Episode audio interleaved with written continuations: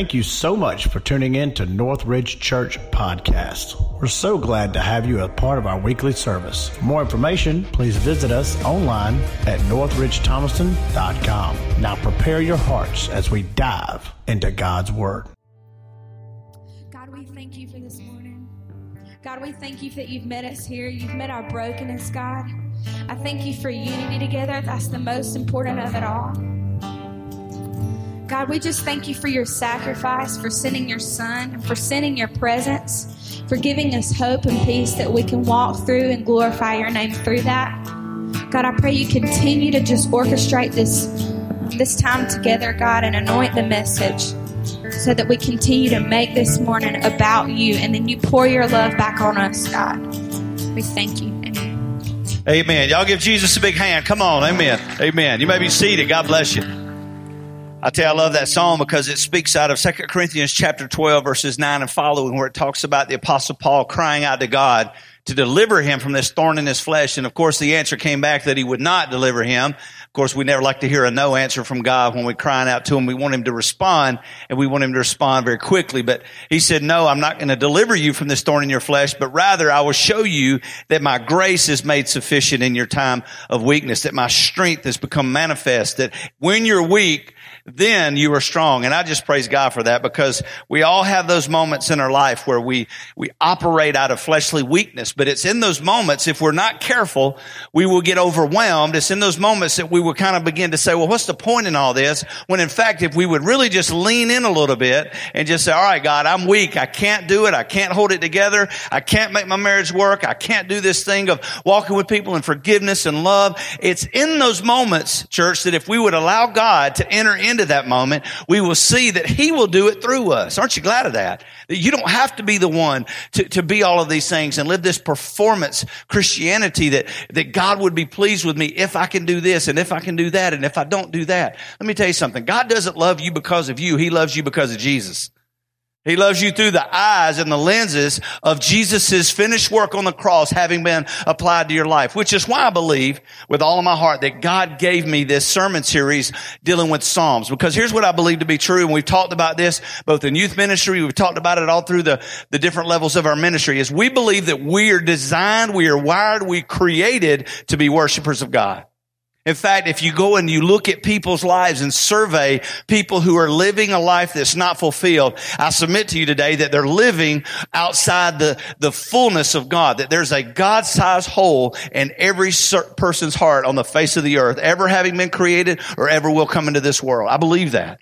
And it's not until we allow God to begin to fill up that hole in our life that we can finally be at peace with ourselves, at peace with others. In fact, I say it this way. If I look at the world and the chaos that is ensued all around us, when I operate in the fullness of who God is in my life, I can rise above. Watch this. I'm exempt from the situation going on around me. Let's give him praise this morning. He's worthy of our praise. And that's what this series is about. If you have your Bibles, turn with me to Psalm 91. It's my favorite psalm of all of the 150 psalms.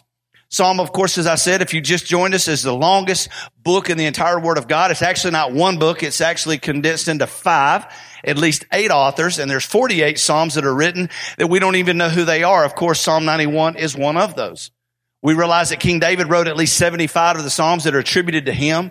Solomon, his son, wrote two of those. Moses is attributed in the Psalms as writing one, which is Psalm 90 and it is a psalm of death. It's a psalm of, of, of, decay and the children of Israel who would never be able to step into the fullness of all that God had for them. Remember the entire generation that operated in, in, in the wilderness wanderings. Remember they left bondage and went into the promised land. It would have been a 21 day walk at best had they went directly to the fullness of God. But rather than doing that, they began to murmur. They began to erect idols. I submit to you that's not a bad picture of what we see today in our, in our culture. It's what we're doing doing. Maybe we're walking around the same mountains, Chad, because we're murmuring, we're complaining. God, are you there? God, are you responding? Does it even matter? Does this faith journey? And, in so doing, we sow death into our existence. The Bible says there's life and death in the power of our tongue. How many of you believe it's time that we start speaking life over our situations? Amen. I believe that. And so Psalm 90 is that psalm of death. So I have surmised from that, and other theologians agree that Psalm 91, perhaps having followed Psalm 90, being a psalm of death, this would be a picture of a psalm of life, a promise of God, a safe haven, a, a, promise and a hope that he will abide with me. He will tabernacle with me. He will remain with me. He will never leave me nor forsake me. He's the friend that sticketh closer than a brother that I believe, and I can't prove this, but I just want you to, to know from the studies that I have given and the nuances of Psalm 90 that I believe perhaps Moses also wrote Psalm 91. It makes sense to come off the heels of a death psalm to then turn around and say, oh, but there's life also found in the promises of God. And, and, we gave our series coming from John 4 and 23 and 24. You don't have to go there, but it basically says that there will be a time that will come where the hour is now when the true worshipers will rise up and worship the Father in spirit and in truth. And then here's the part after the semicolon. This is when it says, for the Father is seeking such to worship him. Think about that for a minute. God in all of his fullness and all of his perfection and all that he is and all the splendor and glory that comes with him, he is seeking. That's what the Bible says. He's looking for. He is anticipating people who will rise up and worship him in spirit and in truth. That's our mandate, guys. And I believe that to be our privilege as well. That when we worship him, then and only then do we place the worth in who he is in our life and who he is in this world. So that's our heartbeat. Psalm 91, of course, a psalm of life. And he says this, this is my life verse, by the way. It says, he that dwells, everybody say dwells, he that dwells in the secret place of the Most High shall abide, and that word is synonymous with the word dwell. So if you dwell in that secret place of the Most High, here's a promise for you. It's an if then, don't miss that. This is a conditional promise.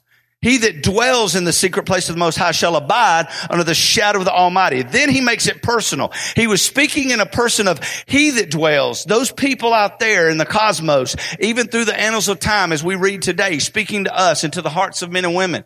But he's saying those of you out there who dwell, who tabernacle, who abide, who remain, can I say it this way? Those who move in those who stay a while, those who take up residence in the secret place of God, they have the privilege to abide, once again, remain in the shadow of the Almighty. Then he makes it personal in the next verse where he says, I will say of the Lord that he is my refuge. He is my fortress. Watch this. And in him will I trust. Let's pray together today. Father, I pray today that as we unfold and unpackage these amazing promises that you've given us, through the writer of Psalm 91, that we would apply it today, that we would be forever changed. And because God, you are worthy, we lift you up in Jesus' name. And everybody said, Amen. Wednesday night, we were talking about some of these things, and I said, Everybody say hallelujah. And everybody went, Hey, uh, hallelujah. So I'm going to throw that on you coming up today. So be prepared for it. We're going to get to say the big word today. Hallelujah. I want to give you a message today, part two of this message entitled Hide and Seek. How many remember hiding seek when you were a little kid. You found that perfect hiding place and you went into it and you never told anyone about it. I believe this is a place we need to be telling everybody about. I believe that this hiding place, this secret place is something this world needs today. Secret place and hiding place are almost used interchangeably in scripture. In the New Testament, it speaks of hiding place, that He is my safe haven. He is my sanctuary. He is my, my inner circle, if you will. The Holy of Holies spoken about in the tabernacle in the Old Testament. is a place that only the high priest could go into. And even if he had sin in his life, he would be, he would be struck down with death if he entered into that holy, specific place before God. Today, yet the Hebrew writer tells us that we can now go boldly into the throne of grace. We can go boldly into that secret place. We can go boldly. And that, that doesn't mean that we go in there cocky. It means that we go in there in confidence. Confidence in what? That Jesus Christ, the living veil that was rent from top to bottom, that separated unholy man from holy God. If you haven't studied that, and I'm speaking alien to you, go back and study eh, the Exodus eh, eh, in uh, Moses' Exodus out of Egypt, out of bondage into the promised land, the land flowing milk and honey, and you'll find out God gave instruction for him to build a tabernacle with very specific furnishings, a very specific diametrics, and he put all that in place and he said, that's where I will abide and I will meet you there, but only through the hands of one high priest who will go in to seek to make atonement for your sin for the entire year. Today, we don't have to wait for an annual occurrence. We don't have to wait for Christmas morning. We don't have to wait for Resurrection Sunday on Easter. Every day is Christmas. Every day is resurrection. Every day is a privilege that I can go into that holy place. Y'all say hallelujah. I told y'all it was a mouthful. Y'all did good though. I want to give you seven things real quickly that I believe we can glean from this chapter. I want you to make a side note if you weren't here last week that there are three verses in Psalm 91 that gives us conditions. Psalm uh, 91 and 1, verse 9 and verse 14. I want to read those to you before I unfold the promises that we find in this. Verse 9, he says this. Remember verse 1 is he that dwells in the secret place. He will be able to abide in the Almighty. Look at what he says verse 9. Because, everybody say because because you have made the Lord, who is my refuge, the writer says, even the most high God, your dwelling place, then no evil will befall you. You cannot blanketly apply this to every child, man, woman, boy, or girl. You have to do something. You have to go there. You have to enter into that holy place. You have to, where is the secret place? It's in the presence of God. It's in the place, watch this, I love this. I, I love this today. It's in the place that only I can go. I can't take you there. I want to. I want to bring you in his presence. That's why we have worship singing. That's why we do what we do. But make no mistake about it. It is a personal journey upon which only you can go. You can't take your kids there, mom. You can encourage them to go there. You can encourage them to pray. You can encourage them to fast. You can encourage them to, to worship, but they are the only ones that can get into that place, that secret place of which no one else is there. But each one of us has one. And it's in the presence of God. Because, verse 9, look, then look at verse 14. And this is where I'm going to unfold these promises. Because he, speaking of not God, because this is God speaking, because he, that's you and I, has set his love upon me, capital M, which indicates deity or God speaking. Therefore, here's the things that we're going to talk about. I will deliver him. I will set him on high because he has made known my name. He shall call upon me and I will answer me to which I say, hold, hold, praise God. He said, I will be with him in trouble. I will deliver and honor him. I will long life. I will satisfy him and show him my salvation. Let me give you real quickly seven things. I gave you two last week. Number one, in verse 14, he will deliver us. He will deliver you from any snare of the fowler. He will deliver you from the fiery darts of the wicked. He will deliver you from confusion. He is a God of order. His book, His word, His loving scriptures, His love letter to you is not complicated like we often think, but you can't understand the mystery of God unless you go to it with an open heart under the inspiration of the Holy Spirit because it is confusion to man, but it is the power unto salvation for those of us who believe. But he will deliver you only if you go into his presence. Only if you allow him to. If you have an addiction and you want to be delivered, he can deliver you today. If you have a stronghold, if you have pride in your life, if you have something else going on, he can get you out. If you have a blockade in front of you, he can deliver you and move it out of the way. Or maybe better yet, like the children of Israel going through the mountains and the plains of the wilderness wondering, maybe, just maybe, he can deliver you and show you that the thing you think is in front of you is not an obstacle at all. You can just simply go around it. He's a deliverer. That's who he is. Moses' name in the Old Testament foreshadows the deliverer of the people of Israel, foreshadowing Jesus Christ, who is the deliverer of mankind. Number one, he will deliver you. Aren't you glad today that he delivered you? Amen. Number two, real quick. Uh, this was a little confusing for us. He will set us on high. All too often we underestimate, verse 14 talks about that, what God really wants to do for us. Do you know that He wants to merit? He wants to give you merit. He wants to give you esteem. I, I don't, I'm not going to ask you to raise your hands today, but please hear me rhetorically. I want you to internalize this today. Don't raise your hand. How many of you don't feel good about who you are? And maybe you don't like the person you see in the mirror looking back every morning when you brush your teeth and every night when you go to bed. I've been there. I've looked in the mirror before and occurrences in my life. I've been, I've been there recently and I look at it and I go, I don't, I don't like that person that I see looking back. say, Mark, what did you do to get that feeling? It's when I get out of his presence. See, when I get away from him, I don't like what I see. If there's any good in me, it comes from being in his presence. If there's any ability to speak or preach or teach on Wednesday night. It is not of my own volition. If left to myself, I'm absolutely weak and I have nothing to offer you. But when I get in His presence, I have the ability through my words coming from God's heart. I'm merely a mouthpiece. I'm merely a messenger. I have the words to see people delivered, to see people changed, to see people set free. And when that happens, I'm going to clap with you. I'm going to embrace with you, but then I'm going to get on my knees at night and say, God, it was all you. Because God doesn't need me, but He sure will use me. He wants to set us on high. Hey, you know what? When we sing up here, I, am not a singer. How many bad singers out there in the house today? Come on, wave your hand at me like you just don't care. You know what you need to do? You need to just embarrass the person next to you and just let it rip. I mean, you, you've always wanted to do it. I'm giving you a license. Next Sunday, when that song comes out, I want you to just let it rip. You know, like you do in the shower, you know, where the acoustics are perfect. Let it rip. And you know what I would do? Sometimes I, I, do this at concerts. I did it when I was out at Winter Jam. I put earplugs in and I just sing loud. Everybody's like going, I can't even hear myself because it's that bad. He wants to honor me. You know why? Because he says, it's okay for me if you just make a joyful noise. And brother, I can make a noise. He wants to honor me. He wants to lift me up. You know the Bible says? If a man will humble himself before the mighty hand of God, God will exalt him in due time. You know what that means? I looked that up and it means honor.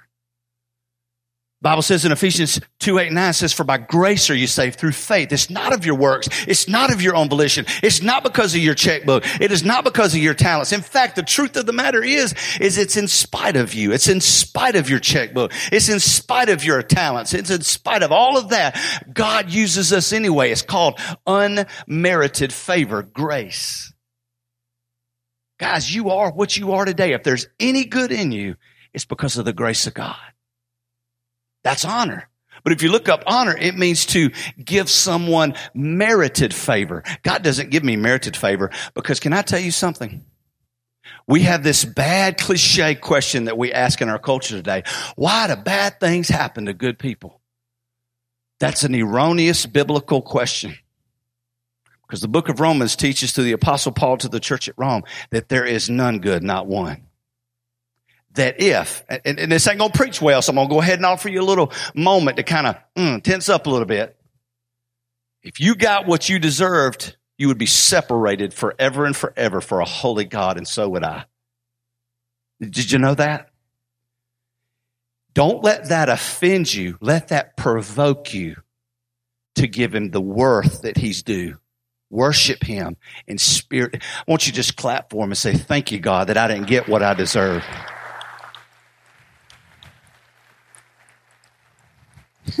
I wrote this down and I wrote it down in tears.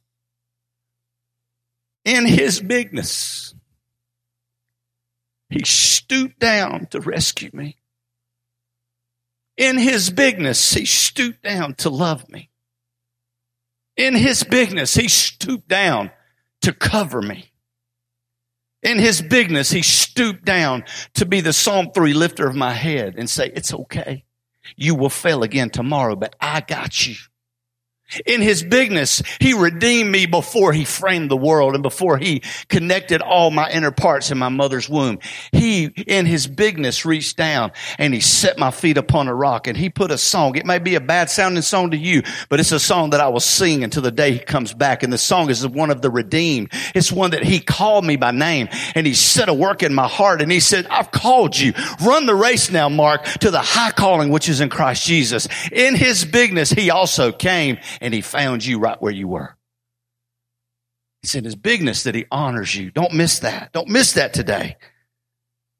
First Corinthians, Paul says this, if in this life we have hope only, we are among men most miserable. Do you know that you, golly, this is huge. Do you know that you are, how many of you are saved? You're born again child of the Most High God. You're redeemed by the blood of Jesus.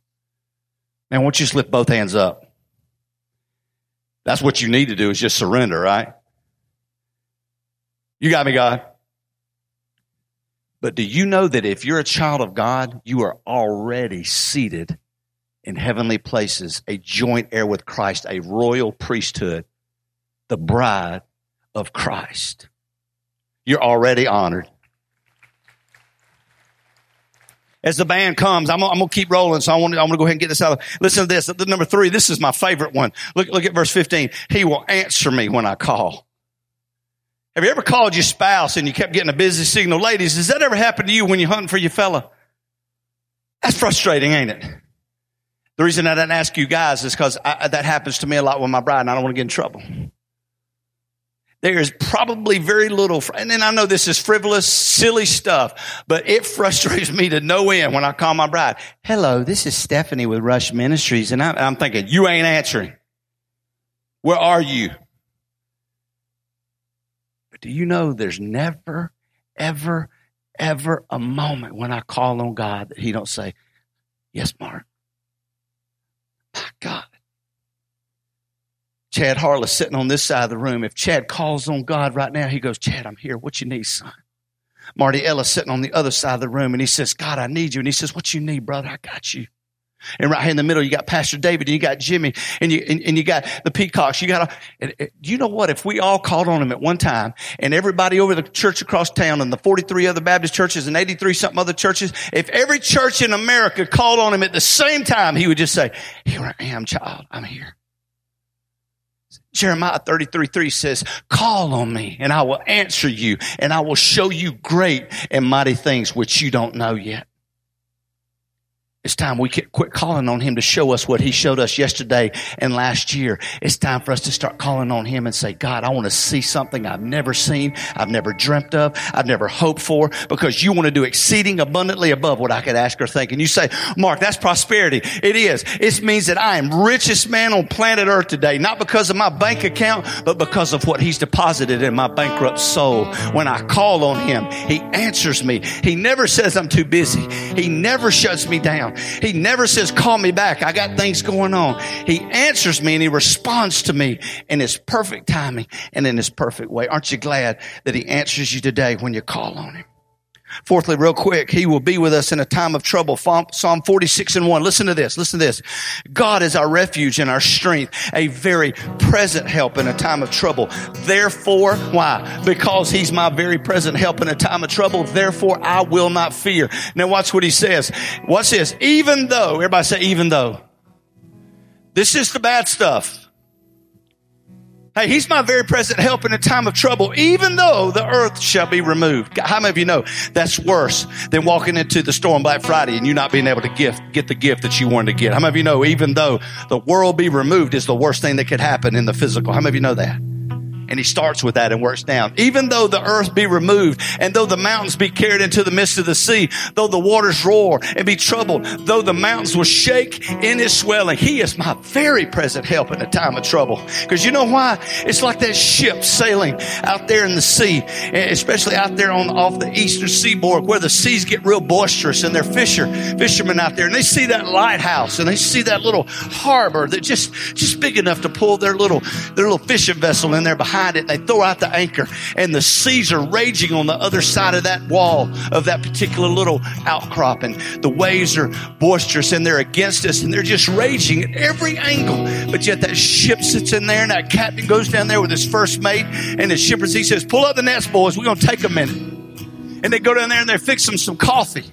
And they sit down for a minute and go, well, we had a good day today, didn't we, guys? Why are they not worried? Because they're in the safe harbor today, the chaos that's raging in your life, you may not be able to stop the war and the raging, even though your world may be falling apart. Won't you just slip into that very present help in a time of trouble? Just pull your boat in right there into the safe harbor. Follow the light, by the way, because He is the light. And just pull in and say, God, even though the war rages, I will praise you even though my, my, my, my relationships are struggling, I'm going to praise you. Even though, God, I don't know where I'm going to work come Monday morning, I'm going to praise you. Even though I've been crying out to you to heal mama, but God, I hadn't seen that yet, but I'm going to praise you. Even though the world be removed, I'm going to give you what you're worth because you're my very present help in a time of trouble. He will be with us in times of trouble. He may not remove your circumstances, but oh my gosh, He will give you a new set of eyes to look at them in a whole different way. Aren't you glad that He's your very present help in a time of trouble? Number five, He will honor us in verse 15. What does it mean? It means He's going to render us respect. It's just like lifting us on high. He's going to honor you. If you never got a trophy one day in your life, you got the greatest accolade the world has ever known, and that's called you are a child of God. When I step into heaven, Everything I've ever done wrong, everything I've ever done that failed him, every bad word, every crossed anger, every time I've lost personal control, everything I've done will be cast as far as the east is from the west, never to be remembered another time. Mark, are you saying that when I go and stand before God, I won't know all that I've done? Oh, yes, you will. The Bible says, I don't know what I will be, but when I see Him, I will be like Him. Oh, you'll remember it for a moment, but then after He judges you and says, Well done, that good and faithful servant, enter ye into all that I have prepared for you. And then we see one after another, after another, after another, after another sinner cast into the lake of fire, only to follow the person of the enemy, Satan, the false prophet, and the Antichrist, then we're weeping. We're weeping because of the ones who have missed it. We're weeping because of the times we could have shared our faith. We're weeping because of the times we worried about some other thing rather than lives and souls that are going to go somewhere for all of eternity. In Revelation 21 and 4, this is how I'm honored. This is how I know I'm going to be honored. The Bible says, and then he shall wipe away all the tears from our eyes. And there'll be no more death, no more sorrow, no more crying, no more pain. For the former things are passed away. And watch what he says. Behold, everybody say, look, look, I'm making all things new. Some of you have lost loved ones in ways that I cannot even fathom. Little babies that you never should have had to bury. Sons and daughters that life was cut short because the problems got so big. And God is saying, Oh, mama, I got them. Don't you worry about that. There's going to be a new day in heaven where you're going to get to see them. You're going to get to hug them. You're going to get to worship me in spirit and in truth. You're going to get to sing. You're going to get to, hey, you know what? You're going to get to walk on streets of gold. And you say, Man, that's going to be amazing. It will be so not amazing. Because when you get to heaven, heaven ain't heaven because there's streets of gold. You don't walk out there on the asphalt and go, whoa, this is amazing. Look at what I'm walking on. And yet in heaven, the very thing that we adore here, the value we place on gold will be like asphalt or dirt in heaven. It will mean nothing. Heaven is heaven. Not because my daddy's there, though he is. Heaven is not heaven because of the apostle Paul is there, though he is. Heaven is heaven because I get to see Jesus face to face. And that's the only reason heaven is heaven. He's going to honor you. And then, real quickly, and I'm done. He will satisfy you with long life. He says in Proverbs 3 1 and 2, My son or my daughter, don't forget my commandments. Don't forget my words, but let your heart keep it for the length of your days and long life, and peace will be added to you. That's what it says. It will be added to you.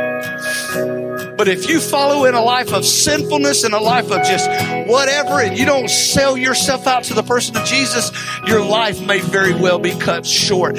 God wants to use you. God wants to prosper this world and to see others come into the person of Him through your hands and your feet and your love and your adoration for Him. Early life will come if you don't live out a life for God. But watch what He says in Proverbs 9.